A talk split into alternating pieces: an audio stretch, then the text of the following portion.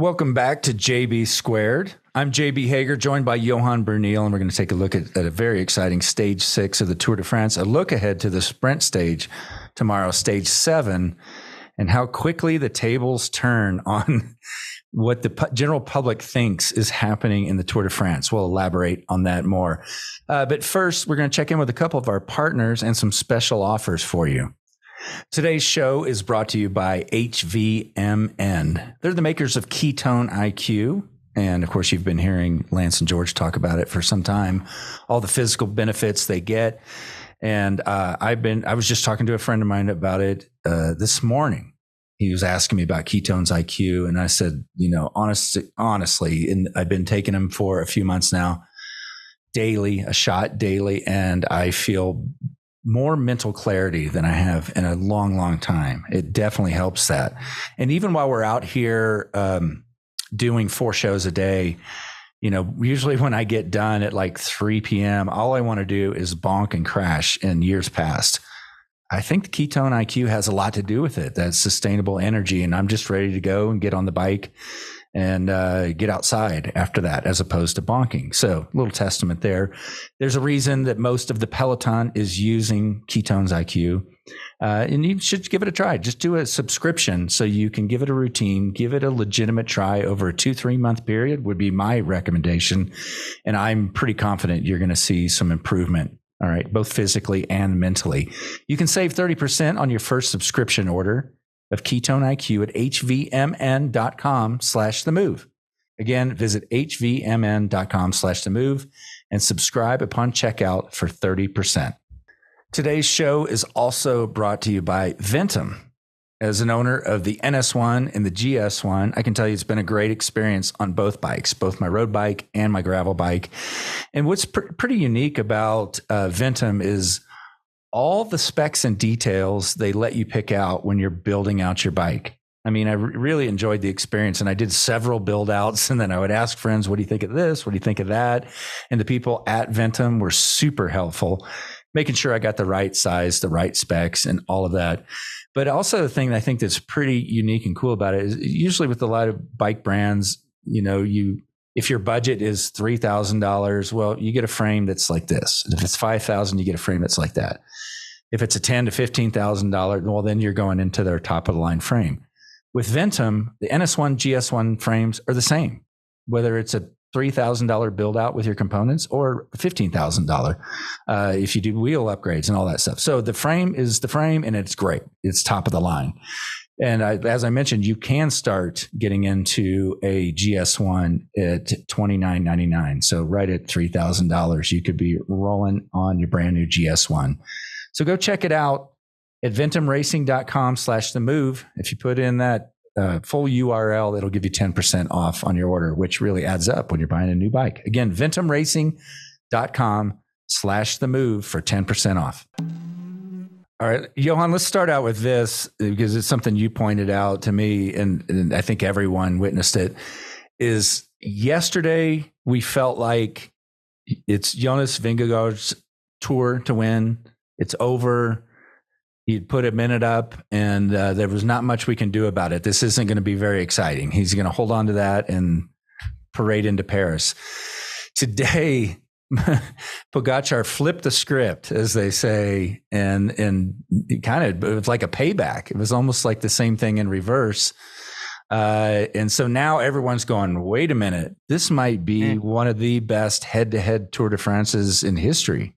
Yeah, definitely. I mean, it's yesterday. It was a big disappointment for Pogacar, of course, and especially the super performance of of Jonas Vingegaard was, I mean, was, was incredible. Uh, if, especially if you look at the numbers and his performance on on the last climb, uh, that was crazy. Um, but it was also clear that Pogacar was not his usual self. You know, you could see clearly that he was not able to drop Sepp Kuss, who was the guy who did the last uh, work for for for Vingegaard, and then got caught by all the other riders. So today, different different uh, game. Um, Pogacar turned it around, and uh, he uh, he was definitely a lot better than uh, than yesterday.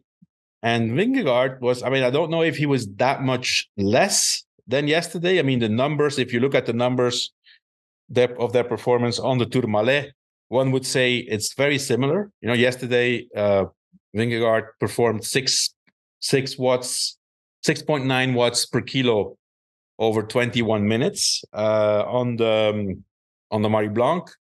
Today, both Vingegaard and Pogacar performed six point eight watts per kilo over the last fifteen minutes on on the Tourmalet, but with the difference that uh, it's at two thousand meters and the, the, the Marie Blanque is only 1,000 meters. So it looks like Vingegaard was more or less at the same level, but Pogacar was a lot better than than yesterday. So I think that kind of puts the clocks back, not not to zero because um, Jonas Vingegaard has now the yellow jersey and he has uh, a, what a 30 a 25 second lead over Pogacar and GC. But you know what, 25 seconds is is that's nothing uh, I think especially with this return of Pogacar, uh, not so much the the, diff- the time the time difference, but the mental the mental comeback uh, for him and the mental you know disappointment of of Jonas Vingegaard and Jumbo Visma uh, is I mean it's great for us. You know we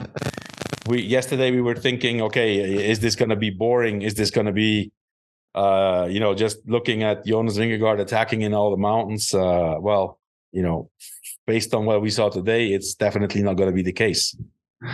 And and now it feels like the, the, the team dynamics come more into play, trying to keep these guys protected and conserve energy, and yet we we see Jumbo doing uh, expending all kinds of energy. Of course, as you said on the move, you know they were trying to put the nail in the coffin today. Yeah, they, yeah, well, we you know every every day there's something to be that we can criticize, right? Mm-hmm. Um, yesterday, for example, we said UAE tactics were not great. Uh, today, I think personally that the the, the Jumbo, Jumbo Visma tactics were were you know what they were to be expected uh, after getting this super morale boost yesterday, saying okay, Pogacar's not at his level because let's not forget these guys know exactly what they perform. And then if Pogacar couldn't follow yesterday, they say, okay, you know, he's he's only at 6.6 watts per kilo, for, for example, right? Uh, so going off that, uh, I can understand what Jumbo Visma wanted to do today. Um, we had they had Wout van Aert in the breakaway from kilometer zero, first attacker, so that was clear that that that was going to be the guy who needed to stay up front uh, in case Jonas Vingegaard was able to distance Pogacar on the Tourmalet on the second last climb. Um, and then we saw that uh, you know on the Tourmalet, um, Jumbo Visma started to accelerate, and especially from La Mongie, the little ski station with with four kilometers to go to the top. To the top, there they increased the tempo, and uh, and finally with two kilometers to go, Vingegaard attacked um, Pogacar reacted, you know, to the contrary of yesterday. We had really no answer at all. Today he was like he was there in a heartbeat, didn't even blink. Um, so there, I think uh, there you have to make the decision. Okay, our plan is not going to work, guys. You know this this guy's better than in yesterday, and I don't know if that's then a decision of Jonas Vingegaard or, or it's a decision from the car. Fact is that as soon as Vingegaard put in that attack on the Tourmalet and Pogacar followed him. Uh, I mean, it's not just, you know, looking behind, but, and although there are a lot of people, but you can still feel if a guy's comfortable or not. Like, you know, you can, mm-hmm. you look behind a little bit, you can see the facial expression. Sometimes you can even hear the breathing, uh, even with so many people. So, um, I think there the mistake was made. You know, those last two kilometers on the on the Tourmalet was uh, the mistake of the day. I would say from from uh, from Vingegaard. Uh, uh, now, if if if Vingegaard got the instructions from the car uh, and they kept pushing him, uh, you know, you have him on the ropes, you have him on the ropes. That's possible. I think that's probably the case. Mm. Then the guy's going to keep going, right?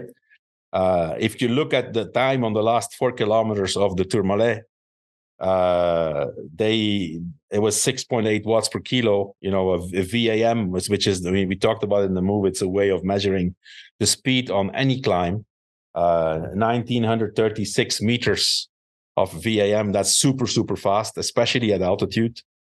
Um, so he was going super fast uh, uh for sure. Pogacar was also not uh, just you know sitting there easily but not the same guy as yesterday.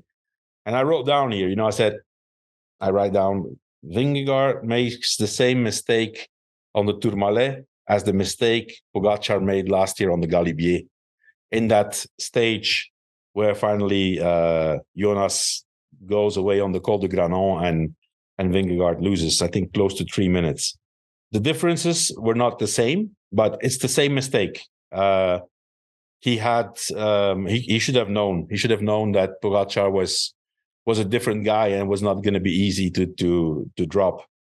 Um, and then, of course, you know, at the end, if you look uh, how how uh, that's something I didn't expect, honestly. You know, I mean that that's something where these guys keep surprising me. If you see that attack of Tadej Pogacar uh, on the last climb, uh, that's not the same guy as yesterday. That was the Pogacar we know and, and you know that difference in speed, that acceleration uh, when he when he goes with about two k to go, I think um, two two and a half kilometers to go on on Cauterets on the last climb. Uh, that's that's a completely different guy. That was really impressive. I would have expected personally that Pogacar would have get, followed uh, Jonas and, and beat him in the sprint. In my opinion, that was that would have been a mental, a moral victory if mm-hmm. he stayed with him and and he won won the stage. Now he did a lot more than that. Uh, so I mean, these guys keep surprising me. It's crazy, crazy, crazy. Yeah, that was an impressive attack. You'd think at the pace that they were at, there wouldn't be. you don't have that other gear. Like that was a massive acceleration. Yeah, I mean, if then then you compare to yesterday, for example, when when Jonas Vingegaard attacked on the Marie Blanque, Pogacar looked down to his gears, to his power meter, and he just stayed there. You know, he had no no answer and uh, and today was wow. I mean, that was the Pogacar that we we know from the past. And you've said and we've talked about it on the show that that Pogacar could get stronger as this tour continues, and it been maybe a bit of an advantage uh, as we progress because he hadn't not been racing as much leading up to it because of his injury. Mm-hmm. So well, I, that's all I kept thinking about after seeing this today. I'm like, Oh, it, we don't know. We we don't know if that's going to be the case, JB. Um, one thing is for sure. I, I did just listened to an interview of Matteo Trentin, one of his teammates, and he clearly said, you know, he said, obviously we were disappointed yesterday after the stage, but the disappointment was not huge. Uh, we also were talking in the bus, you know, like they do a debriefing, and it was basically his first big, huge effort after his crash in Liège-Bastogne yesterday. Uh, now, you know, logic would say that that doesn't really change the day after, right? So that's why I keep admiring these guys. I mean, we're, we're, you know we can think and we can criticize, and but we have to acknowledge and be grateful that we are witnessing these huge, incredible champions. You know, the talent of these guys is just unbelievable. You know, you have a Jonas Vingegaard, you have a Pogacar, you have a Van Aert, you have a Van der Poel, you have an Evenepoel, uh, Primoz Roglic. I think those six kind of stick out. Uh, then you have Pidcock, and, and and you know, I mean, don't want to leave anybody out, but it's it's unbelievable how talented these guys are. This is a great era. This is an incredible era. We'll always look back on this fondly. I think. I'm kind of curious about something you you alluded to just a minute ago. You were like, I don't know if Jonas decided that or heard it from the car comparing the these two riders, Pogacar and Vingegaard, I, I kind of feel like uh, Pogacar races from the gut and instinct, and Vingegaard seems more like he takes directives from the car. Yeah, no doubt about that.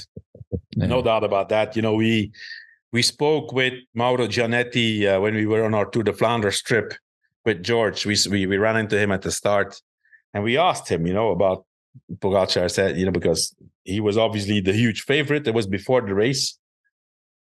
And I told him, I said, man, is it not too much? Is it not too, you know, too much racing at this level? And he said, "Man, it's he, this guy. As soon as he has numbers on his back, he wants to win. Mm-hmm. There's not much we can do." Says, you know, I mean, it's great to see, but he just wants to race and he wants to win, and he wanted. You know, the Tour of Flanders was his big goal of the season, and you know, finally he he won it. Uh, let's not forget, you know, that this guy beat Wout van Aert. Not he didn't beat them. He he he laughed in their faces. He dropped them on their terrain on the cobbles. Um, so you know that's there's only very few people who can do something like Pogacar does today, like turn around the situation where yesterday everybody was, oh, you know, okay, kind of lo- it's kind of logical. You know, he was injured, he came back, he doesn't have the, the top speed. Uh, he's not on on 100% form. Well, today that's that's changed. So I'm looking forward to the next battle, which will be on Sunday on Puy de Dôme. I know you wanted to talk a little bit more about Jumbo strategy and what they were doing with Wout van Aert. And then mm-hmm. after that, I would love your thoughts on what Jumbo should be doing now, especially in mm-hmm. yellow, now that they're in yellow. Uh, but let's start with Wout van Aert. Yeah, I mean, you know, Wout van Aert attacking from kilometer zero. Everybody in the peloton knew already then what they could expect on the Tourmalet. Even Pogacar in his post-race interview said, you know, and there you see, you know, how uncertain everything is until they actually do it. You know, they Pogacar must have felt he had a lot better legs than yesterday, but still, he said clearly when he saw Jumbo Visma coming to the front on the Tourmalet, um, he was expecting it, but then once it happened, he said, "Oh no, I hope we don't have the same situation as yesterday, that Jonas goes and I can't follow." So until Jonas didn't attack, he didn't even know, you know, if he was able, able to follow. But going back to the strategy, so it was clear they want to have Van Aert in the front. they wanted to try to test Pogacar on the steep slopes of the Tourmalet, create the same situation as yesterday, and then have Van Aert uh, get to the top of the Tourmalet, drive Pogacar to the bottom of the last climb, and then basically finish finish off your main rival, knowing that he's not uh, in top shape. Uh, that was the idea behind it, um, and I think I think the, the strategy of Jumbo Visma was kind of okay. Um, I repeat, you know, Vingegaard's action after having made that attempt was was was a little less, but that was clearly the plan. You know, you could clearly see at a certain moment, you know, I mean, people who were watching the race and and you know uh, may may have thought, okay, you know, you have you have a breakaway, you have Wout van Aert driving the driving the breakaway, setting the pace, uh, and then all of a sudden on the Tourmalet, you have Jumbo Visma starting to set the pace. And so at the moment Jumbo Visma started to set the pace, Wout van Aert also member of Jumbo Visma accelerated in the in the breakaway. Um, so you know, you could say, wow, you know, why why do they do that? You know, why why would Van Aert now start to go faster if his teammates start to pull in the back, right?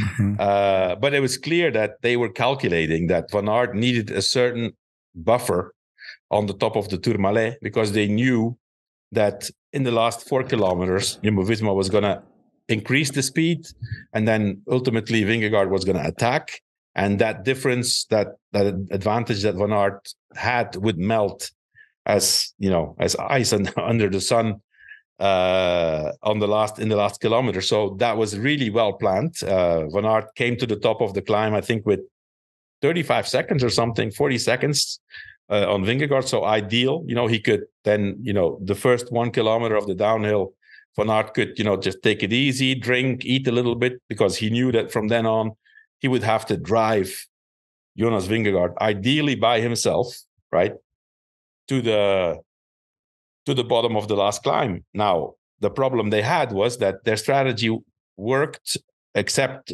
that Pogacar was with their main guy. So they were basically stuck with their own strategy because then Van Aert had to pull with Vingegaard, but actually also bringing Pogacar without any uh, efforts to the last climb. And and then finally uh, we saw what happened. How must how nice it must be to have a writer like Van Aert that uh, go up there, Come back here. Go up there. Crazy. Come back here. Crazy. It's like it's, it's like you're, you're with a remote control. Okay, well now go. um, okay, well uh, it's fine. You know, uh, nothing happens in the back here. You we have another button here. Now you can go for the stage win. right. Uh, uh, by the way, no, no, no. They're attacking here in the back now. So slow down and wait.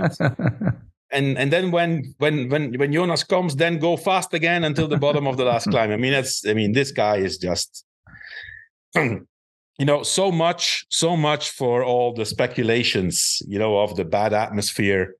You know there's been all this you know criticism um, me including uh, on stage two where we said that jonas would have made a mistake. I think that's still the case but they definitely talked about it. And today we saw a Wout van Aert 100% at the service of the team and at the service of his leader mm-hmm. so yeah i mean incredible yeah, he is incredible. What do you think about Jumbo going forward? Of course, the, uh, uh, Jonas moved into yellow today. That puts more pressure on a team. And then I think you can elaborate on how much they have done already through yeah. stage through six stages. It's mm-hmm. I mean the fatigue has got to be brutal. Yeah, I mean, you know, independently of how much work they have done already, you know, now they have the leaders jersey, so if I would be Jumbo Visma, I would still be very, very, you know, precautious. Try to sa- sa- save energy, even if there is at some moment a possibility to to give the jersey to someone else. I would definitely do that. Mm. Uh, it's only stage six. Tomorrow it's not going to happen because it's going to be a bunch sprint, but maybe in the next stages, you know. Um, and um, yeah, I mean now the roles have inversed, right? So now Pogacar sitting there in 25 seconds. In theory, he's now on the up, I would say. Vingegaard stays in his position, but now he's in yellow. Uh, and and Pogacar and UAE can now basically say, okay, you know, we don't do nothing. We just stay where we are. We ride on we ride on your wheel. Um, you know, I mean, Jumbo Visma is a very strong team, and this team that they brought to the tour is incredibly strong. So I'm not really worried for them to to have to work uh, tomorrow. They don't have to work that much at all, and then uh, I still need to look at the stage for Saturday. But uh, it's you know I, I, don't I don't know. They they will have to make sure that they're not too uh, ambitious and not too um, naive. I don't think they are but um, you know, from from day six to control, then the next two weeks in in a grand tour with one team, that's that's a big task, a huge task. Um, but they can do it. I mean, they they uh, they definitely have the horsepower to do it, knowing that you know there's only one guy they have to really be worried about, which is it's it's Pogacar. You know, anything else is basically okay for them.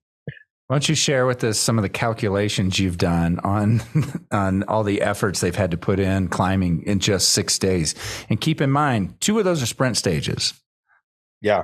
So six days of racing, uh, two including two stages, which were sprint stage, which were relatively easy. So uh, two thousand meters uh, of elevation or below uh, on, on average over that over that stage and they've now done 18,000 meters of climbing, uh, which brings me to an average of 3,000 meters, which is roughly 10,000 feet on average per day. Uh, and this includes two easy stages. So, uh, just in case tomorrow there's people complaining that riders are taking it easy or that, you know, because everybody knows it's a bunch sprint tomorrow. So, the question is, are we going to see attacks I mean, if I'm in the Tour de France, I mean, if I'm a rider, I don't want to go in the attack tomorrow. I want to because it's going to get pulled back because there's there's the sprinters teams yeah. have a goal, especially yeah, so, with Cavendish and Alpecin. We'll we'll get into Cavendish and Cavendish. I, I, think I think independently whether there's a breakaway or not, you know, if there's a breakaway, it's going to be a small breakaway and it's going to be boring anyway. Uh, it's gonna we, we all know how the stage is going to finish. It's mm-hmm. going to be a bunch sprint. So I personally think whether there's two or three riders in the front or none doesn't really matter, right? I mean, um, it's not. I mean, it's not the fault of the rider. I mean, if nobody of those, I mean, normally then when you have teams that go in breakaways, it is the, it are the teams. It would be an Uno-X or Arkea or Total Direct Energies or uh, these teams that have been invited to the tour. Uh, but you know, as a cyclist, it's not fun to be out there tomorrow uh, on a flat stage with whatever it's going to be, three, four minutes all day, and knowing that you're going to be caught. You know, it's not you're on TV. Yeah, you're on TV. Uh, and there are some riders and teams who who need that. You know, they yeah right yeah. I mean, no, I mean, I don't think that don't think it's so much for the riders. I mean, sponsors. You know, yeah, they they yeah. can. Uh, although I also think that the level of the sponsorship is is is high in terms of you know their product and what they expect. That it's not going to change that much if you have a, one rider of your team riding there for for two hours uh, on TV, um, or maybe it does. I mean, I, I don't really know what that means in terms of marketing value, but tomorrow we can expect first of all a tired peloton going off what we just we just saw here. You know, three thousand altitude meters, ten thousand meters, ten thousand feet every day, um, and a sprint stage. So we're, we will not see too much action until the last few kilometers tomorrow. And it's a good opportunity for Mark Cavendish. You know, everyone's keeping an eye on this record of Tour de France wins. But man, I, as I've seen this Alpecin duo with Van der Poel and Philipsen, that's like that's that's a tough thing to go up against. Yeah. And but Cavendish is good at finding his way. Uh, yeah. What can we expect? I mean, you know, uh, it it is it is an ideal opportunity. Uh, the competition is really tough. Uh, you have Philipsen with, you know, the best, one of the best riders in the world leading him out, Mathieu van der Poel. Uh, you have Caleb Ewan, who's, you know, was close a few times. Uh, there's other sprinters, uh, you know, Jakobsen.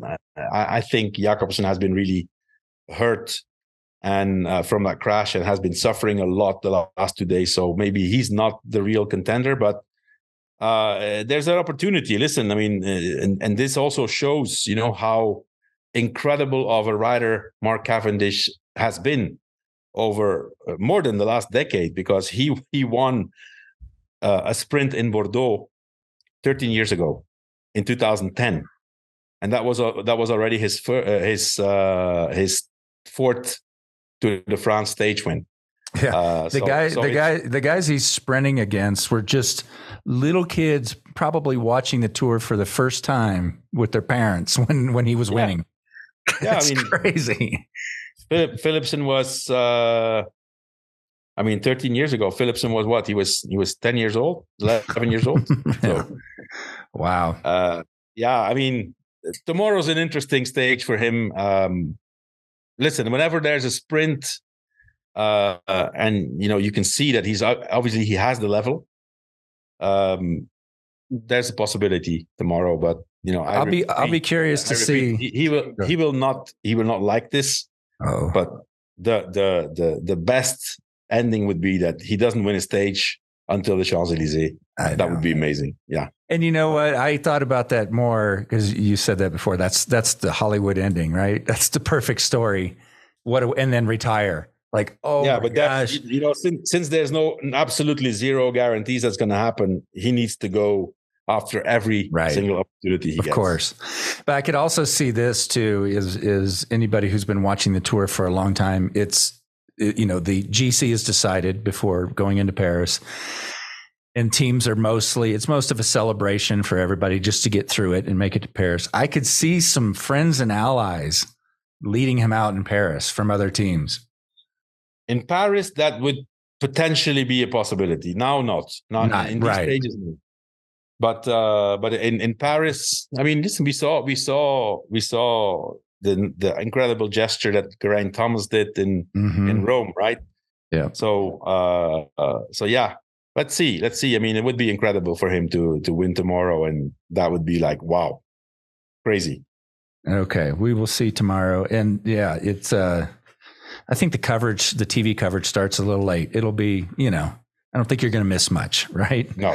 no. Right. So uh, we'll jump into that tomorrow. Let's do some other things here. We do have an opportunity for you to win a Ventum NS1, their cool road bike, by doing this trivia. All right. So yesterday's answer question was what was Vince Vaughn drinking in Lance Armstrong's cameo in the movie Dodgeball? That answer was Scotch on the Rocks. Today's question, and again, I'll give you the email so you can uh, enter to win the bike. What famous sports announcer was in Lance Armstrong's This Is Sports Center commercial? What what famous sports announcer was in Lance Armstrong's This Is Sports Center commercial? Find the answer, Google it, do whatever you need to do, and send the answer into trivia at ventumracing.com.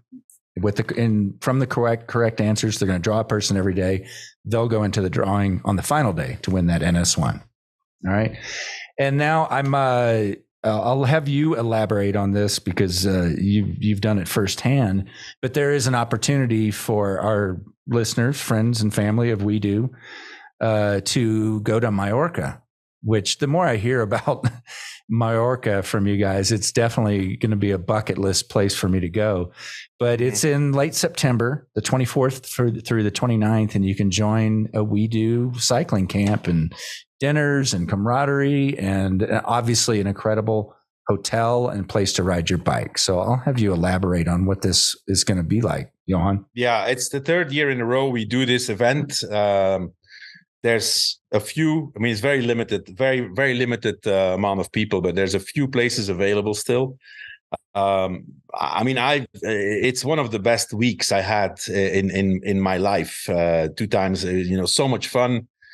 Um, lance and george are riding every day uh, with the guests. Um, it's not very difficult. It's i mean it's somehow i mean it's not super easy but you know you you have to be uh, a, a, cyclist. You don't have to be a super super good cyclist.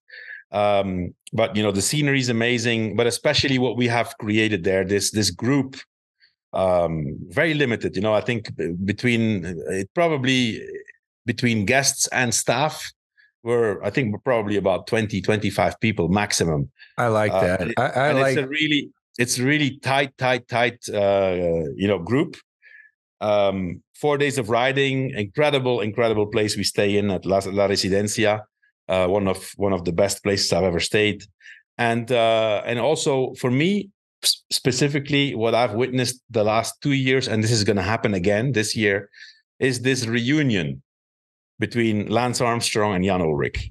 Uh, Jan is is has become one of our uh, loyal uh, guests for for uh, this camp, and you know the not just on the bike but also off the bike. Uh, it's you know it's it's it's twenty four seven, uh, and it's not just riding and then everybody disappears. This is really you know an immerse you're you're immersed within the team the WEDU team right um and um that's that was so special for me to be part of and and now i'm can't wait to to see that again. Jan uh, Jan is, has been training uh, quite a bit too. Uh, he's he's fit, uh, so you know it's it's kind of nice to at least one day. You know, the the the rivalry between George and Lance is, as we all know from the move, that's there, and you know one or the other always depending on which day wants to kick the other's ass that's just right, that, right, that right. that's still there you can you can witness that and you can be part of it uh, from from from very close by. But you know that that kind of rivalry, which has turned into an incredible friendship between Lance and George, uh, Lance and Jan, uh, and then you know seeing them on the bike, and not that I'm not saying that they want to race each other, but mm-hmm. the one doesn't want to look bad, and the other one doesn't want to look bad against each other, right? So I've seen this now, and the little nerve nervousness that there is uh, it's it's very very special, very special. So um, so yeah, I mean, I think you have the information, no, JB, about uh, where they can find. Yeah, yeah. Uh, if, on the website. If you go to wedu.team, W E D U, wedu.team, and on the top menu bar, you'll see one for travel. And you could probably check that periodically as we're as we're working on more of these types of events uh, going yes. forward. So yeah, what an I mean, just what an event of a lifetime. And I and I I'll, I'll, elaborate on what you said. It's been incredible to watch Jan Ullrich's recovery, and you know, and he's definitely got that forward never straight. attitude. I just finished Definitely, that. yeah. I've last month I finished that uh, Daniel Friebe Freebie. How do you say his name? His Daniel book Friedman about yeah. his Very book nice book. about Jan Ullrich, and it, it's as you know from being a fan during your postal era, we all became fans of Jan Ulrich too, right? You, um, that's an incredible read, and you just really learn what that man has been through. Uh, it's it's an incredible story. So uh, I love seeing it. So I love following Jan on socials. I do see that he he looks great. He looks healthy, Yeah. and uh, he's on the right path. And I, I think it's Well, he's going to be with us uh, that that week in Mallorca, and so uh, as I said, you know, I mean, I've I've known these guys for a very long time. It's very very special to me to see them back together. So I can only imagine what it means for. I mean, it's it's unique. It's it's it, it is unique. It's there's uh, there's no other words for it. Yeah, I mean, and in all the time I've known Lance, I, I feel like he has three people that he sees as brothers. You know, you, you, George, and Jan, like are brothers for the man. We'll So, all we'll all be there. We'll all be there. yeah, incredible. Um, you know what? I'm going to hang on to questions for a future show. We're running long. I know you're doing four shows today. That's quite a workload because you came on the move. Uh, if people didn't see or hear that, go listen to that. That was some really good stuff too. And you've also got to move on to outcomes. I'm I'm I'm dying to hear how you guys break down this sprint for tomorrow because you know it very well, as does Mhm. Spencer. And um, and then you've got to do La Movida today. So I'm going to cut you loose. Thank you, Johan. If anybody wants to write in, you can send it to JB2, JB squared at WEDU team. And we'll talk tomorrow, Johan. Okay, JB. Thanks.